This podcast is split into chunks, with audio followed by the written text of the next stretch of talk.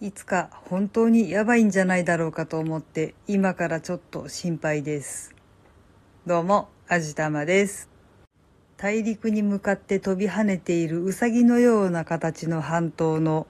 頭の方側の国が時々ミサイル飛ばしてくるじゃないですか。最初の頃はもうガンガン報道されてて、それこそもう朝から晩までそのニュースだったりとかして、結構大事なんだなーって思ってたんですけど、今朝もミサイル発射されたみたいなんですけど、その一報だけであとは何も言わなくなりましたよね。まあ確かに朝から晩まであんまりギャーギャー言われても不安を煽るだけなのでどうかなとは思いはしますが、あまりにも何も言わなくなるとそれはそれでちょっと不安だと思いませんか。正直なところ私もそのニュースを聞くたびにまたなのかって思うんですけど、実際のところその気の緩みっていうのは結構危ないんじゃないだろうかと思っています。またミサイル発射したんだ。でも今までも実際に被害はなかったわけだし、今回もただ飛ばしてきただけだよねとかって気を抜いていたら、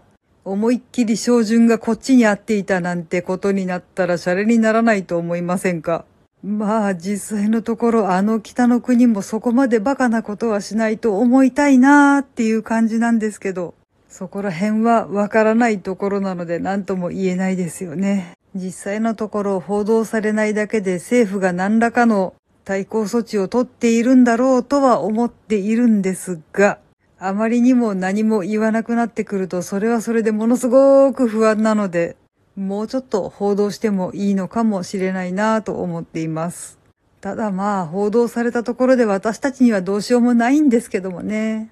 ただまああの国の場合はミサイルの開発とかよりもどうすれば美味しい作物がたくさんできるかを研究する方がいいような気がするんですけど、絶対そっちの方が大事な気がするんですけど、余計なお世話ですか。